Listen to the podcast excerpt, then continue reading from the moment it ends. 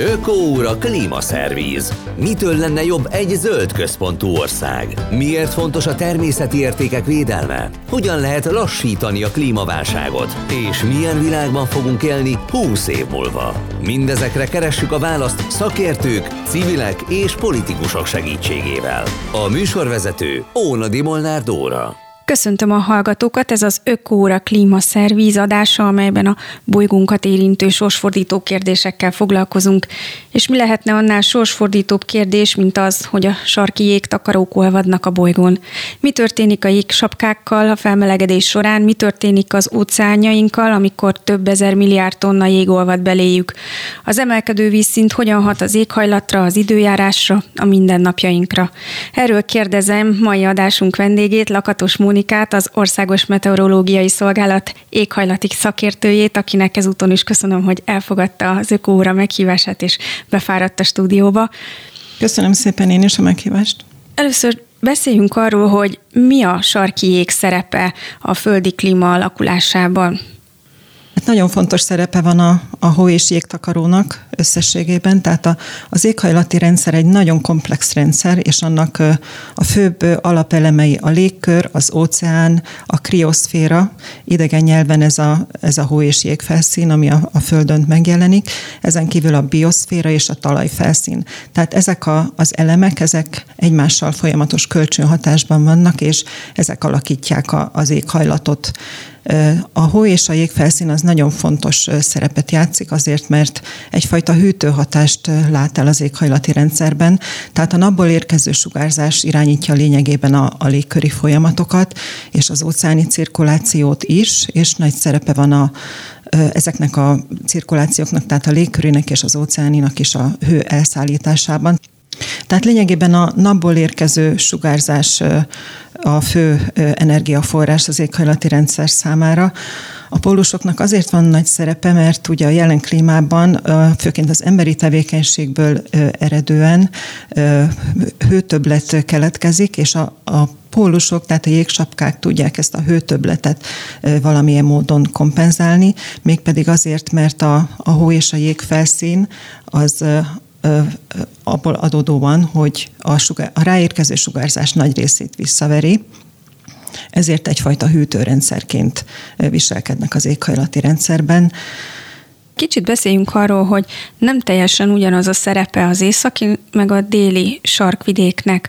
Miért van az, hogy az északi ö, érzékenyebben reagál most ezekre a változásokra, vagy ha egyáltalán így van, tehát érzékenyebben reagál-e? A jelenlegi éghajlati tendenciák azt mutatják, hogy a, az északi sarkvidék környéke és a magasabb szélességek a globális átlagnál nagyobb mértékben. Vannak olyan tanulmányok, ami szerint több mint két-háromszoros mértékben melegszik az északi sarki régió, tehát a magasabb szélességek.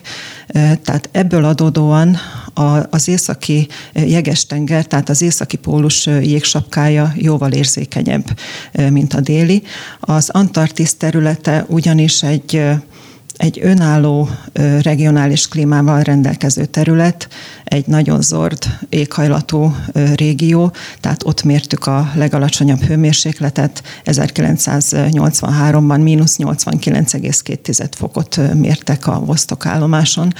Tehát az Antarktisz partmenti régióiban nyáron plusz 10 fok is előfordulhat, de akár mínusz 30, a belső területeken pedig akár mínusz 40 fok is előfordulhat még, még nyáron is. Úgy tanultuk az iskolában még annó, az észak, illetve a déli félteke jégsapkái azok az örök hó és jégbirodalmát jelentik.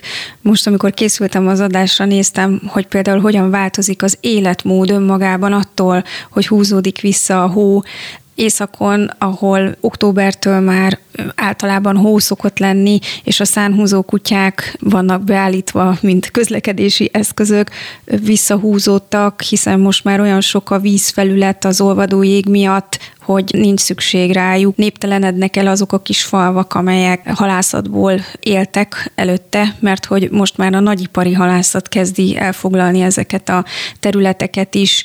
Mi okozza azt, hogy ilyen gyorsan olvad a jég, és mikor figyeltek föl a kutatók arra, hogy ez az olvadás ez ennyire gyors?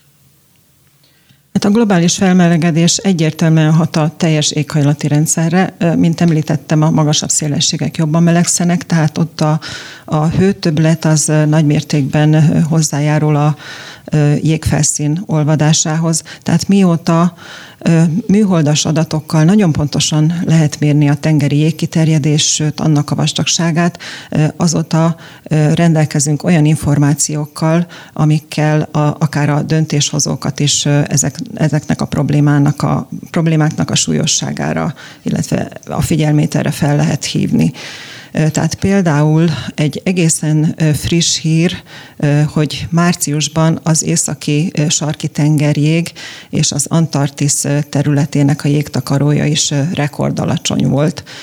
Tehát az Európai Unió Kopernikus környezet megfigyelő programjának a keretében lőttek fel több olyan műhold családot, amik közül a, van olyan, aminek kifejezetten az a szerepe, hogy a, a sarki jégtakarók állapotát folyamatosan monitorozza. Tehát valóban a, az 1980-as évek végétől a legintenzívebb a melegedés, tehát azóta figyeltek fel a kutatók arra, hogy a, a hó és a jégfelszín és egyáltalán a jégtakaró a, a, föld, a földön előforduló örökké fagyott területek, a gletszerek és akár a permafrost területén komoly problémákat okozhat a, a felmelegedés. Egyértelműen összefüggésbe hozható ez az emberi tevékenységgel, hiszen sokszor halljuk azt is, hogy ciklikus a Földön a klíma, és hol hidegebb, hol melegebb időszakok követik egymást. Itt biztosan mondható, hogy ez az emberi tevékenységgel összefügg. Korábban is előfordultak a mainál akár melegebb időszakok is, de azoknak a hátterében csak természetes tényezők fordultak elő. Most viszont mióta az ipari tevékenység kiterjedt, tehát az iparosodástól kezdve azóta az emberi tevékenység során olyan nagymértékű üvegházgáz kibocsátás és egyéb szennyező anyagok, aeroszolok kerülnek a levegőbe, amik egyértelműen megváltoztatják annak az összetételét. Tehát az üvegházhatású gáz koncentráció az idén is rekord magas értékeket ért el. A széndiokszid, ami a fő üvegházhatású gáz, és különösen azért fontos, mert nagyon hosszú a tartózkodási ideje, annak a koncentrációja másfélszerese az iparosodás előtti koncentrációhoz képest. A dinitrogénoxidnak szintén elég hosszú a tartózkodási ideje, 120% a körülbelül az iparosodás előtti átlaghoz képest a, a dinitrogén-oxid koncentráció ma. A metán egy nagyon erős üvegházhatású gáz, az pedig mintegy kilencszerese a korábbi értéknek.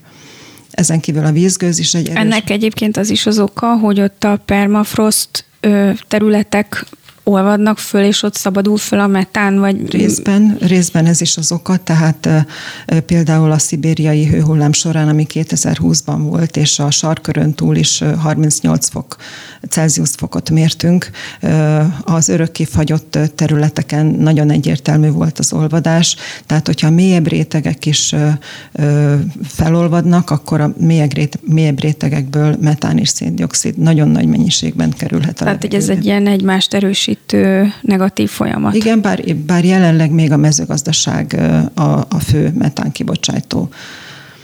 A vízgőznek, vízgőz ugyan nagyon erős üvegházhatású gáz, de az nagyon gyorsan tíz nap alatt kicserélődik szinte. Tehát nem tartósan marad a légkörben, vagy nem, nem fokozza az üvegházhatást. A hőmérséklet emelkedése egy fontos tényező, de nem ad magyarázatot arra, hogy a grönlandi jég ilyen szinten húzódjon vissza. A kutatók arra mutattak rá, hogy a jégalap megváltozott, és ebben is keresik ennek a gyorsulásnak a magyarázatát. Felfigyeltek arra, hogy a jégfelszín nem annyira fehér, mint évekkel ezelőtt. Mi okozza ezt az elszíneződést, és mi ennek a jelentősége? Nagy jelentősége van az elszíneződésnek, mint említettem, a, jég, a hó és a jég felszín a ráérkező napsugárzás nagyon nagy részét, mint egy 80%-át visszaveri. Abban az esetben, hogyha a jégfelszín szennyeződik, tehát sötétebbé válik, ez a bizonyos dark ice. Akkor beszippantja a meleget. Abban az esetben a ráérkező napsugárzás jelentős részét elnyeli, tehát ezáltal melegíti a környezetét, tehát egy ilyen pozitív visszacsatolási folyamatot indít el. A műholdas megfigyelések segítenek egyébként ebben is, hogy lássuk, hogy milyen állapotú a jég, nem csak a kiterjedését és a vastagságát tekintve, hanem a, a, a színét is. Tehát műholdas megfigyelések segítségével ki lehetett azt mutatni, hogy Grönland térségében a, a, az olvadó jégperemén mintegy 5%-kal sötétebb a jégfelszín, tehát ott, ott gyűlik össze az a szennyező anyag, ami akár az európai gyárakból a különböző füst. Tehát ez por főleg? Főleg, főleg por de a kanadai erdőtüzekből származó szennyezőanyagokat is kimutatták, például a görönlandi jégperem vidékén. Tehát ennek azért van nagyon nagy jelentősége, mert ott helyben, tehát ahol sötétebb a jég, ott melegedést, illetve hát olvadást idéz elő, és olyan algák és mikrobák is meg tudnak telepedni, amik korábban nem tudtak, és ahogy ezek megtelepszenek, olyan anyagokat termelnek, amiktől tartósan sötétebbé válik a jég, és, és ott egy ilyen olvadékvíz alakul ki, ami a jégalapba, tehát a, a, az egyébként folyamatosan még az olvadási időszakban is szilárd jégbe egyfajta ilyen olvadékvíz beszivárgást eredményez. Tehát ez az, ami tovább gerjeszti a grönlandi jégolvadását. Tehát, hogy ugye egyébként is egy nagyon erősen melegedő régióról van szó Grönlandon, de a, a jégfelszín sötétebbé válása egy ilyen pozitív, egy ilyen gerjesztő folyamatot indít el ez a jégalap, ez kevésbé színeződik el a déli félteken? A déli, déli féltekén ugye... Nem érkezik oda ez igen, az ipari por igen, annyira? Hát ugye a kontinensek nagyon nagy része az északi féltekén helyezkedik el, tehát ott, ott vannak a fő kibocsátók, tehát a déli féltekére ugyan légáramlatokkal ebből is érkezik, de hát jóval kisebb mértékben. Amikor modellezik a kutatók az olvadás gyorsulását, akkor mit jósolnak, hogy mennyi idő alatt tűnhet el, ha egyáltalán eltűnhet, tehát hogy maradhat-e ott valamekkora jégsipka, vagy ezt hogy kell elképzelni? Hát vannak olyan mm, éghajlati modellszimulációk, amik a, az emberi tevékenység alakulását figyelembe véve azt jósolják, hogy a 2050-le, tehát ennek a századnak a közepére időszakosan teljesen jégmentessé válik a, az északi jeges-tenger. Hát ugye az, hogy ez milyen gyakran és mennyire tartósan következik be az a kibocsátás csökkentéstől, a lehetséges vállalásoktól függ, de egyelőre. Akkor lehetnek még lassító tényezők? Hát egyelőre úgy tűnik az összes éghajlatváltozási forgatókönyv szerint, hogy a század végére a 2,9, 3, illetve 3,1 Celsius fok közötti intervallumba fog esni a, a felmelegedés mértéke az iparosodás előtti átlaghoz képest. Ugye a Párizsi klímaegyezmény két alapvető küszöbszáma a másfél fok, illetve a két fok, tehát a kétfokos melegedés mindenképpen meg kellene előzni, de lehetőség szerint másfél fokon kellene tartani, vagy megállítani. Na most ehhez képest a jelenlegi vállalások nem nem elég ambiciózusak, tehát nagyon nagy valószínűség szerint az a pessimista forgatókönyv valósul meg, ami az északi sarki tengerjék teljes olvadását vetíti előre ez milyen következményekkel jár? Ugye azt ö, sokat olvassuk, hogy a tengervíz nagyon meg fog emelkedni, akár két-három méterrel is ö, megemelkedhet, de mi a jelentősége ennek? Tehát amit ö, említettem, tehát az éghajlati rendszer rendkívül komplex, annak ö, különösen érzékeny komponense a hó és a, a jégtakaró. Tehát abban az esetben, hogyha egy tényleg egy nagyon erőteljes indulás el, in, olvadás indul el, aminek egyébként most szemtanúi vagyunk, akkor ez egy erős, pozitív öngerjesztő folyamatot indít el. Tehát abban az esetben, hogyha elolvadna az északi sarki tengerjég és az Antarktisz jege is úgy tűnik, hogy rekordalacsony volt az idén márciusban, abban az esetben a, a, a pólusokon elhelyezkedő jégsapkák akár teljesen összeomlanak, tehát ennek olyan következménye lehet, ami a teljes légkör és az óceáni cirkulációt egy másik állapotba helyezi el, tehát ezek a folyamatok egyelőre szinte megjósolhatatlanok, de, de az biztos, hogy a, a, a tengeri hőszállításra is komoly szerepe lesz, de a légköri cirkulációt is befolyásolja. Egy picit beszéljünk erről az óceáni cirkulációról, hogy mikér felel a tenger alatt milyen folyamatokért a jégsapka, és már most látható jelei vannak annak, hogy ezek az áramlatok megváltoznak, és az milyen hatással van az éghajlatra. Hát a légköri cirkuláció folyamatos mozgásban van, és ugyanilyen folyamatos mozgásban van az óceáni cirkuláció, ezek egymásra hatnak, tehát a, a tenger áramlásoknak az egyik mozgató ereje a, a regionális tartós szelek zónája, például a, a passzát szelekövében tartósan erős szél fúj, és ez mozgatja a felszíni áramlásokat. A másik mozgató erő a, a tengervíz hőmérséklete, illetve a só koncentrációja, illetve az ebből adódó különbségek. Tehát egy állandó mozgásban van, vannak az óceánok, amik egyrészt a, a hőt szállítják, ezen kívül a, a, a sót és az egyéb tápanyagokat szállítják az óceáni medencékben. Ezek nagyon bonyolult áramlások függenek a, a, a, a kontinensek partvidékétől, ezen kívül a, a medertől, tehát a, a tenger szín al, alatti völgyektől, illetve hegyektől, és egy, egy ilyen nagyon komplex rendszert alkotnak.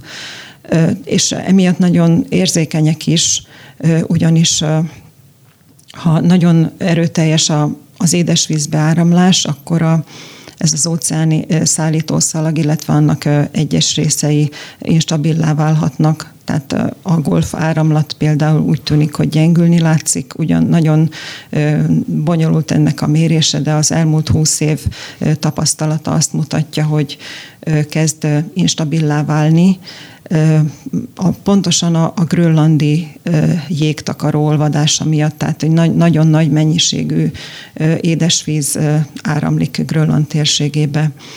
A, ebbe az óceáni szállítószalagba, tehát az észak-atlanti ö, szállítószalagba, aminek a része a golfáramlat is. A, az édesvíznek ugye kisebb a sok koncentrációja, hajlamos a felszínen maradni, tehát nem bukik alá, a hidegebb, magasabb szélességeken elhelyezkedő zónákba, tehát ezáltal lassulni látszik, és így nem szállít hőt, vagy kevesebb hőt szállít Észak-Európába, illetve Európa nyugati partvidékére. De nagyon érdekes, egyébként ez pont, ugye eddig pozitív gerjesztő folyamatokról beszéltem, illetve visszacsatolási folyamatokról, tehát amik ugye ha jégfelszín olvad, az olvadékvíznek nagyobb az elnyelő képessége, ez gerjeszti a melegedést. Na most a golfáramlatnál pont ennek az ellenkezője várható majd.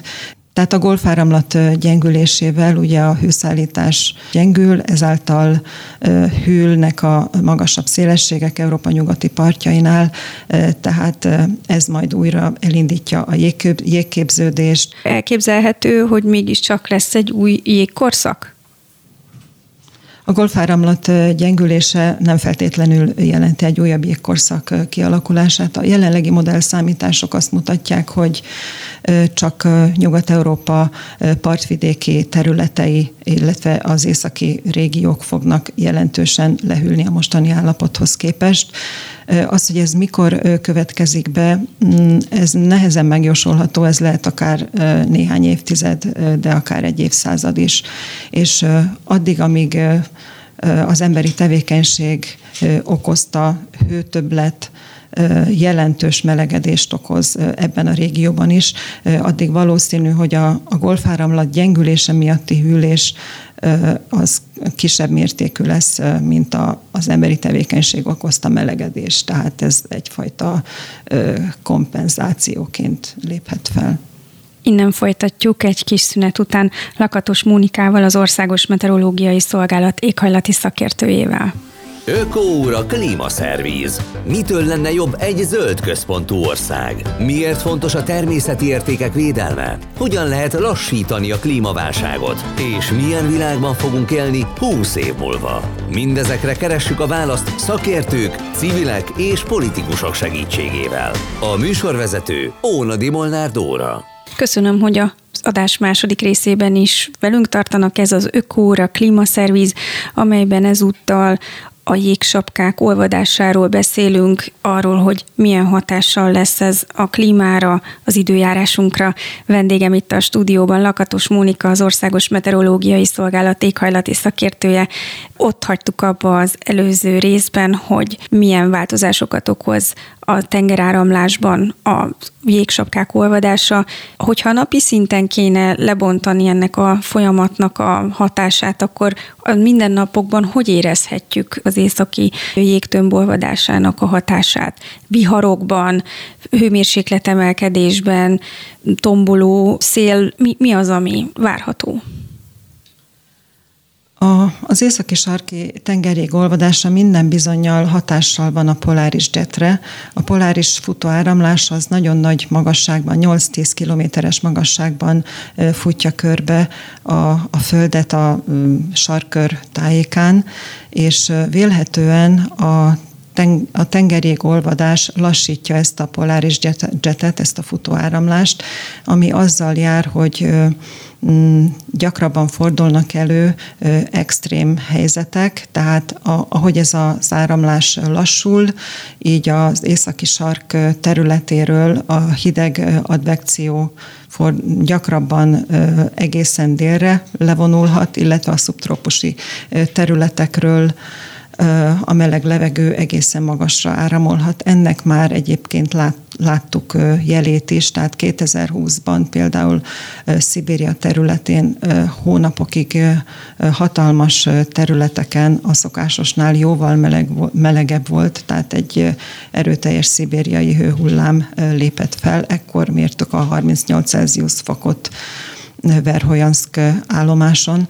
Tehát ahogy említettem, ez a, tehát a poláris jetre való hatás, ez vélhetően az extrém időjárás, időjárási helyzeteket gyakoribbá teszi. Egyébként a, a tengeráramlá, tengeráramlások, a felszíni tengeráramlások szerte a világban hatással vannak a, az éghajlati viszonyokra, ugyan nagyobb a tehetetlensége a, a tengeráramlásoknak és egyáltalán az óceánoknak, mint a, mint a légkörnek, de, de hosszú távon az éghajlati viszonyokra és a, az időjárásra is hatással vannak. Egyébként a golfáramlat gyengülésének a, az egyik következménye lehet a feltételezések szerint, hogy a, az Atlanti óceán területén kialakuló hurrikánok erőteljesebbek lesznek.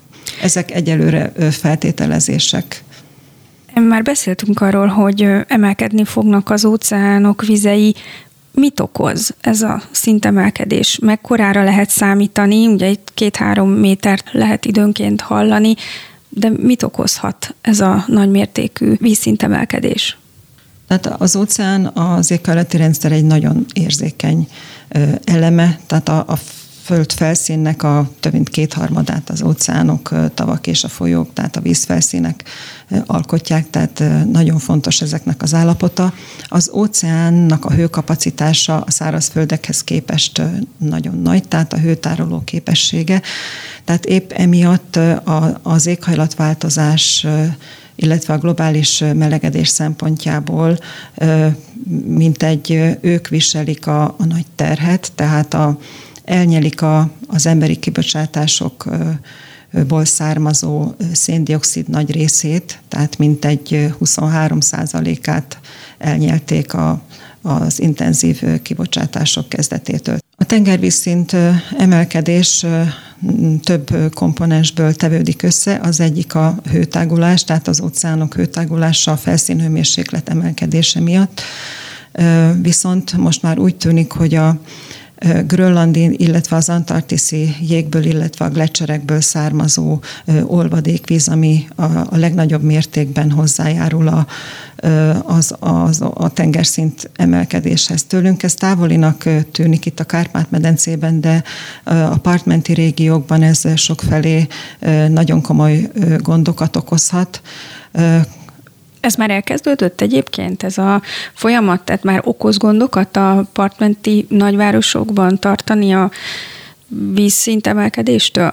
Hát a múlt század elejétől kb. 20 cent is a tengervízszint emelkedés. Azért az még távol van a két-három métertől. Igen, igen, de esetenként már ez is okozhat problémát különösen a, partmenti árvizek súlyosabbak, már most ezt tapasztaljuk.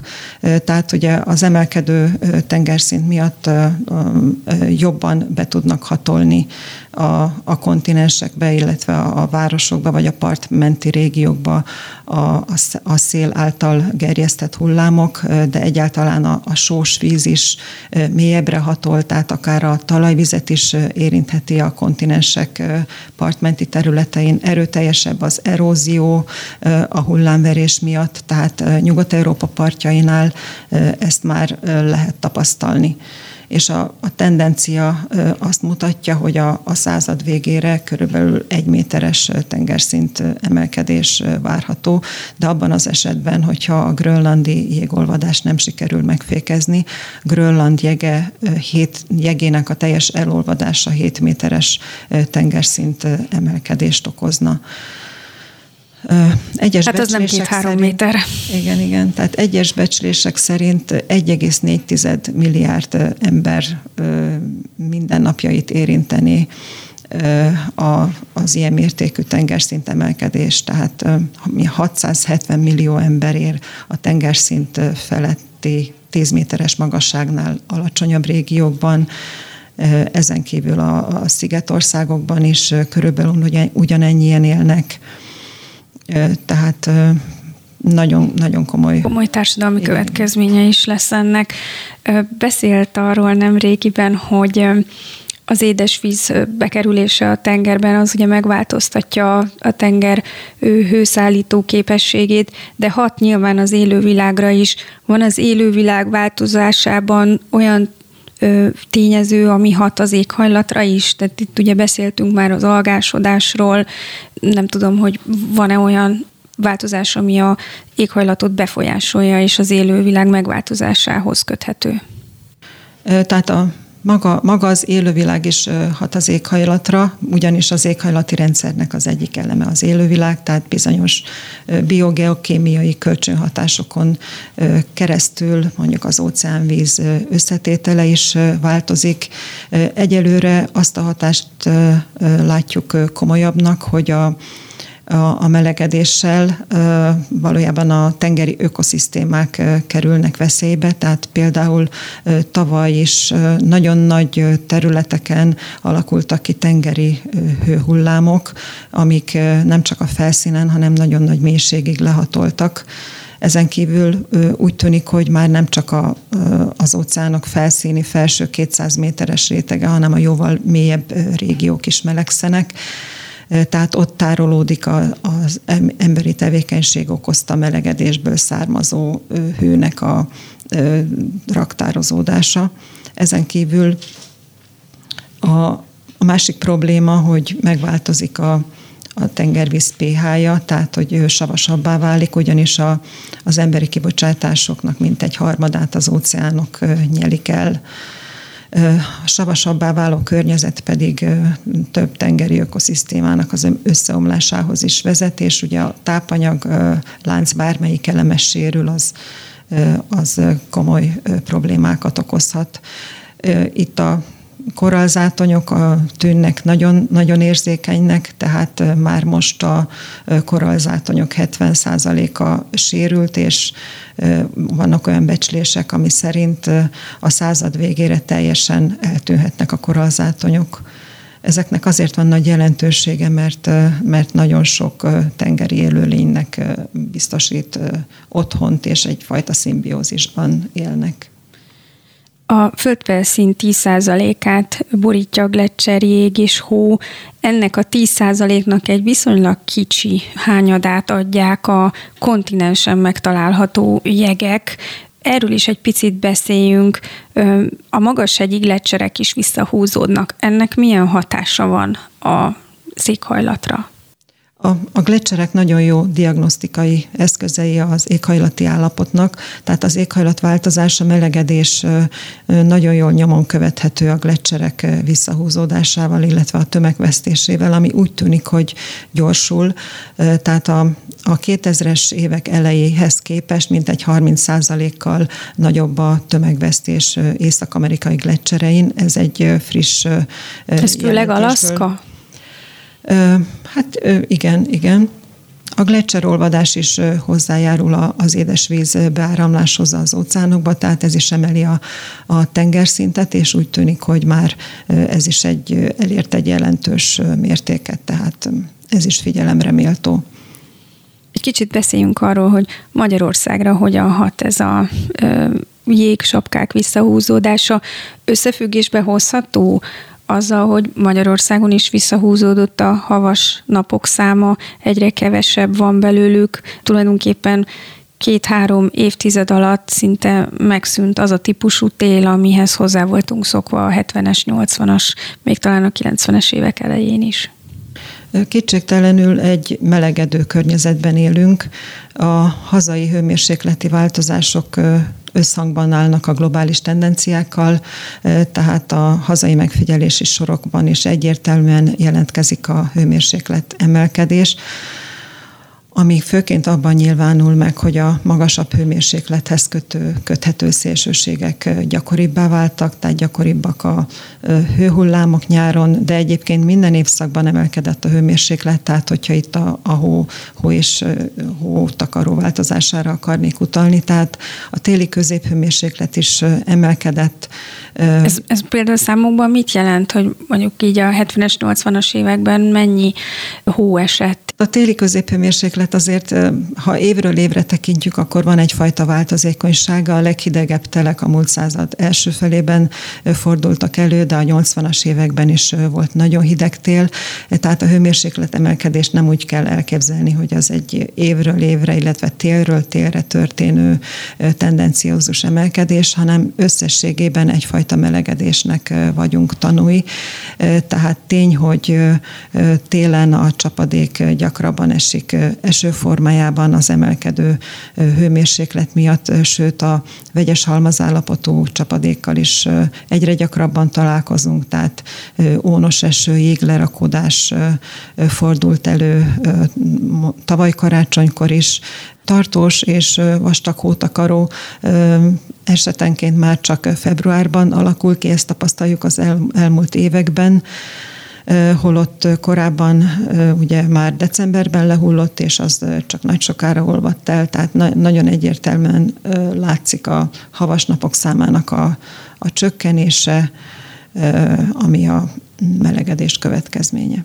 Mit okoz az, hogy nincs tartós és vastag hótakaró? Ez megváltoztatja, gondolom, a növényzetet, megváltoztatja a csapadékos időszakok számát. A téli csapadék nagyon fontos a talajok feltöltödése szempontjából, és az sem mindegy, hogy milyen formában érkezik. Tehát abban az esetben, hogyha tartós hótakaró alakul ki, és az fokozatosan olvad el, akkor a mélyebb, mélyebb rétegekbe is be tud szivárogni. Tehát ez esővel nem váltható ki? Hát legalábbis intenzív esővel nem, ugyanis az leginkább a mm, elfolyást növeli. Az idei első negyedév rendkívül száraz volt. Tehát még esővel se váltotta ki a az időjárása. Igen, igen. Tehát a csapadék, csapadék változásokat tekintve a szélsőségesség az, amit hangsúlyozni kell, tehát tartósan előfordulnak csapadékmentes időszakok. Az idei első negyed évben a, sok éves átlagnak csak 10%-a hullott, tehát ez megne, megnehezítette a vetési munkálatokat, és a talajok feltöltödése is elmaradt, ami később, akár egy hosszabb a szájos időszakban, nyár elején komoly termésveszteségeket okozhatott volna, bár azóta töltöttek a talajok, tehát hullott most kellő mennyiségű csapadék, úgyhogy vélhetően idén ez nem okoz terméskiesést. A növényzetre is erősen hat ez a változás, hogy egyre kevesebb a téli napok száma, illetve a klasszikus téli napok száma. Kiveszőben vannak bizonyos fenyőfajok, illetve a erdeink mérete is zsugorodik. Van ennek valami szerepe itt a Kárpát-medencében a, a mi klímánkra, hogy változik a növényzet? Az éghajlatváltozás hatásainak a mezőgazdaság a legkitettebb ágazat, főként a, az a szályokkal való küzdelem jelenti a, a legnagyobb kihívást.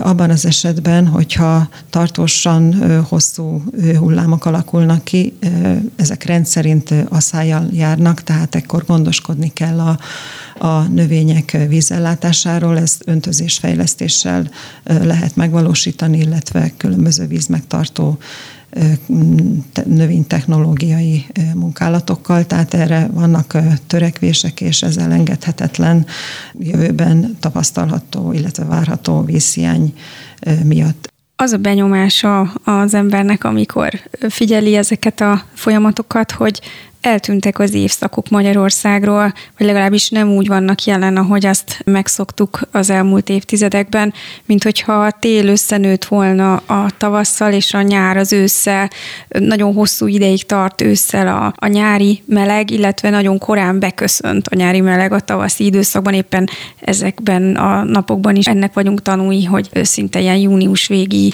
július elejei melegekkel küzdködünk. Mi az oka ennek? Nyarak melegszenek leginkább a régiónkban, ez azt jelenti, hogy korábban kezdődnek, tovább tartanak, akár az első hullám már május első napjaiban is beköszönt, de nem ritkán szeptember elejére elnyúlik az augusztus végén kezdődött hőhullám. Tehát ezt látjuk, hogy minden évszak melegszik, de különösen a nyarak melegszenek, a tavaszi hónapok is melegszenek, de kisebb mértékben, tehát a nyarak, nyarak melegszenek egyértelműen, ami azt jelenti, hogy a, a nyári évszak kezdődik korábban, illetve tovább tart, tehát a meleg, meleg nyári fél év az a tovább tart. A vízkészletünkre ez nagyon veszélyes, ha jól gondolom. Tehát ugye egyre kevesebb a elérhető ivóvíz, ugye szokták mondani, hogy a legnagyobb kincsünk lesz nem sokára az iható tiszta víz. A Kárpát-medence területén a sok éves átlagnak a háromszorosa, vagy akár a harmada is hullhat, ha a csapadék mennyiséget tekintem, tehát egy szélsőséges régióban helyezkedünk el Magyarországon. Az éghajlatváltozás hatására a csapadék egyirányú tendenciáját nehéz kimutatni, tehát például ugye a hőmérséklet esetén azt láttuk, hogy egyértelműen emelkedik a hőmérséklet minden évszakban, ugyanez a csapadékról nem mondható el. Ha hosszú távú tendenciákat tekintjük, tehát a múlt század elejétől, akkor egyértelműnek tűnik a tavaszi csapadék csökkenése. Ha egy rövidebb időszakot, a legintenzívebb melegedési időszakát, mondjuk a 90-es évektől tekintjük, abban az esetben már éves és évszakos átlagban is kissé a csapadék növekedés irányába mutatnak a mérések. Ennek tehát ez némi reményt adhat? Adhat reményt, ugyanakkor azt látjuk, hogy az egy napra jutó csapadék mennyiség, vagyis a csapadék intenzitás az növekedett, tehát a hosszabb száraz időszakok lépnek meg fel már most, és vélhetően ez a folyamat a jövőben is folytatódni fog, és a hosszabb száraz időszakok között lépnek fel rövidebb csapadékos napok. Különösen nyáron látjuk a csapadék intenzitás növekedését. Tehát, ahogy említettem a téli hótakarónál, hogy azért lenne fontos, hogy hóformájában is érkezzen csapadék, mert az lassan olvad. Na most nyáron, hogyha nagyon, nagyon intenzív záporos, zivataros időszak következik be, akkor a növények számára a hozzáférhető vízmennyiség ezáltal nem javul, inkább csak az elfolyást növeli az intenzív csapadék. Tehát a szélsőséges jelleget látjuk növekedni most. Nagyon szépen köszönöm Lakatos Mónikának, az Országos Meteorológiai Szolgálat éghajlati szakértőjének, hogy az ökóra vendége volt. Bejártuk az egész golyóbist, a jéghegyek olvadásától indultunk, és a Kárpát-medence éghajlatváltozásához értünk el. Köszönöm, hogy ezen a héten is velem voltak, jövő héten új ökóra, új témákkal.